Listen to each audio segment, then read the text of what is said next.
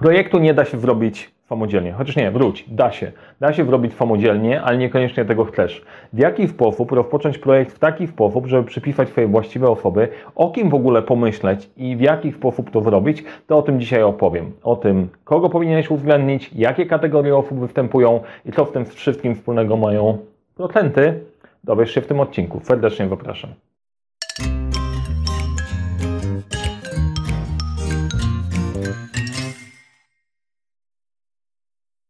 Cześć, nazywam się Mariusz Kapufta. Uczę, jak rozpoczynać i kończyć z sukcesem projekty w świecie, w którym brakuje czasu, brakuje zasobów, bo to nigdy nie brakuje problemów i pomagam te problemy rozwiązywać. Dzisiejszy odcinek poświęcony jest rozpoczynaniu projektu i wstępnym przypisowaniu zespołu projektowego. W jaki sposób to zrobić, jak o tym myśleć, e, jak się w tym nie zakałapućkać, o tym będę dzisiaj opowiadał.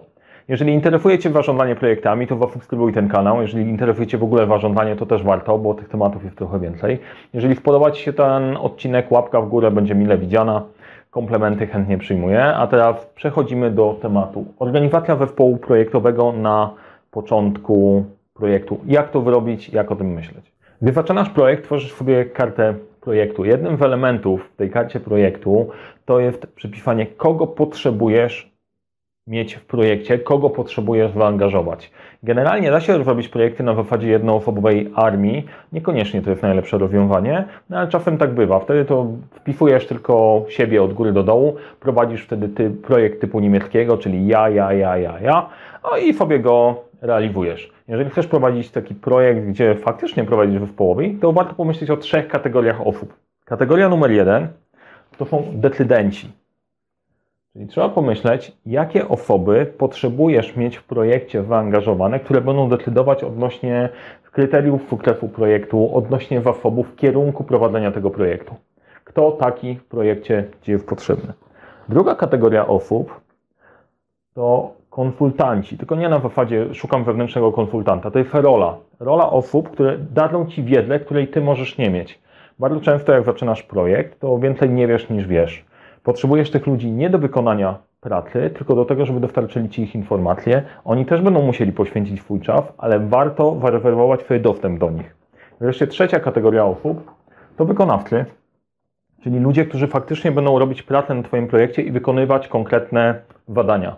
Jeżeli chcesz szukać całej listy interesariuszy, o kogo trzeba zadbać i w ogóle, to wejrzyj do odcinek o osobach, o których nie można zapomnieć w projekcie. Natomiast, żeby nie wchodzić w bardzo głęboko, bo tamten odcinek jest dla osób, które chcą bardziej zaplanować. Jeżeli chcesz zacząć projekt i mieć ogólny obraz, kogo potrzebujesz, to te trzy kategorie Ci wystarczą. Kto będzie decydował, kogo potrzebujesz, żeby skonsultował i dostarczył Ci wiedzę, której nie masz i po trzecie, kogo potrzebujesz do wykonania tych zadań. To to jest ważne, że nie musisz w tym momencie znać imienia i nazwiska osoby, której potrzebujesz. Wystarczy, że wpiszesz rolę.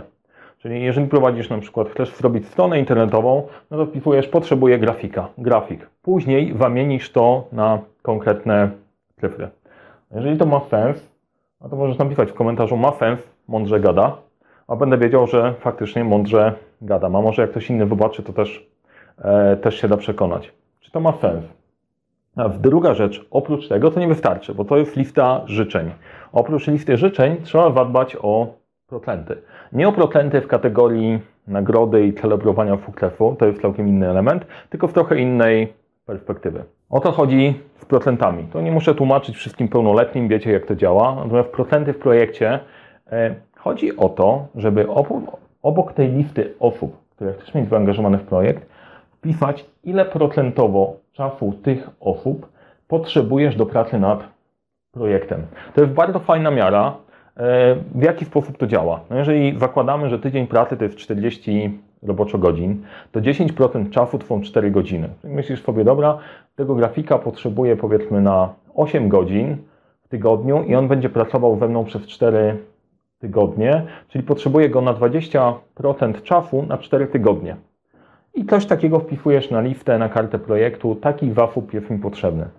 Dlaczego to ważne? Bo jeżeli z drugiej strony, chociaż różnie w tym bywa, natomiast z drugiej strony powinieneś mieć menadżera, który ma tabelkę, w której ma wpisane, na ile czasu tych grafików przeznaczył na poszczególne projekty. Jest w stanie Ci powiedzieć, czy te 20% się mieści, czy ten człowiek jest już obciążony na więcej niż trzeba.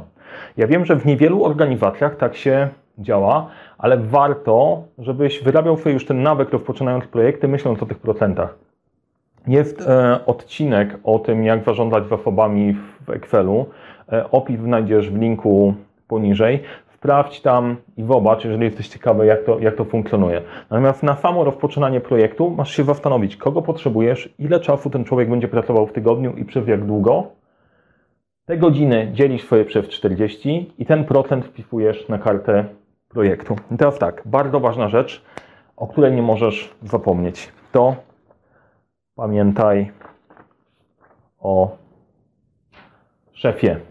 Zawsze pamiętajcie o szefie tej osoby, którą chcecie zaangażować do projektu.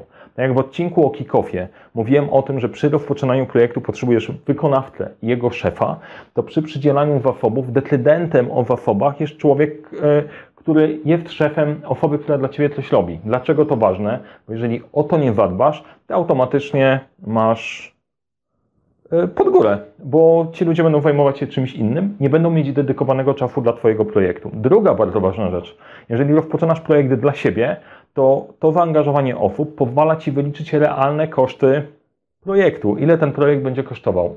Dużo projektów, e, dużo osób, z którymi pracuję, menadżerów, nie liczą żywej gotówki, którą wydają w koszcie. Największym kosztem w wielu projektach, w wielu organizacjach jest czas pracy pracowników z innych działów.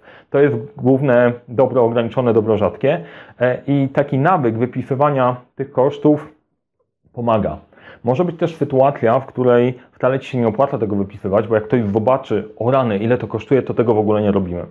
Ale to są już czarne techniki zarządzania projektami, chociaż znam organizacje, które się w to bawią, że nie podają realnych kosztów, uznają, że e, to są projekty bezkosztowe. Przecież zapłaciliśmy za pracę tych ludzi, nie kosztuje nas to więcej, to jest projekt bezkosztowy. To jest bzdura. Te projekty kosztują, czas pracy kosztuje.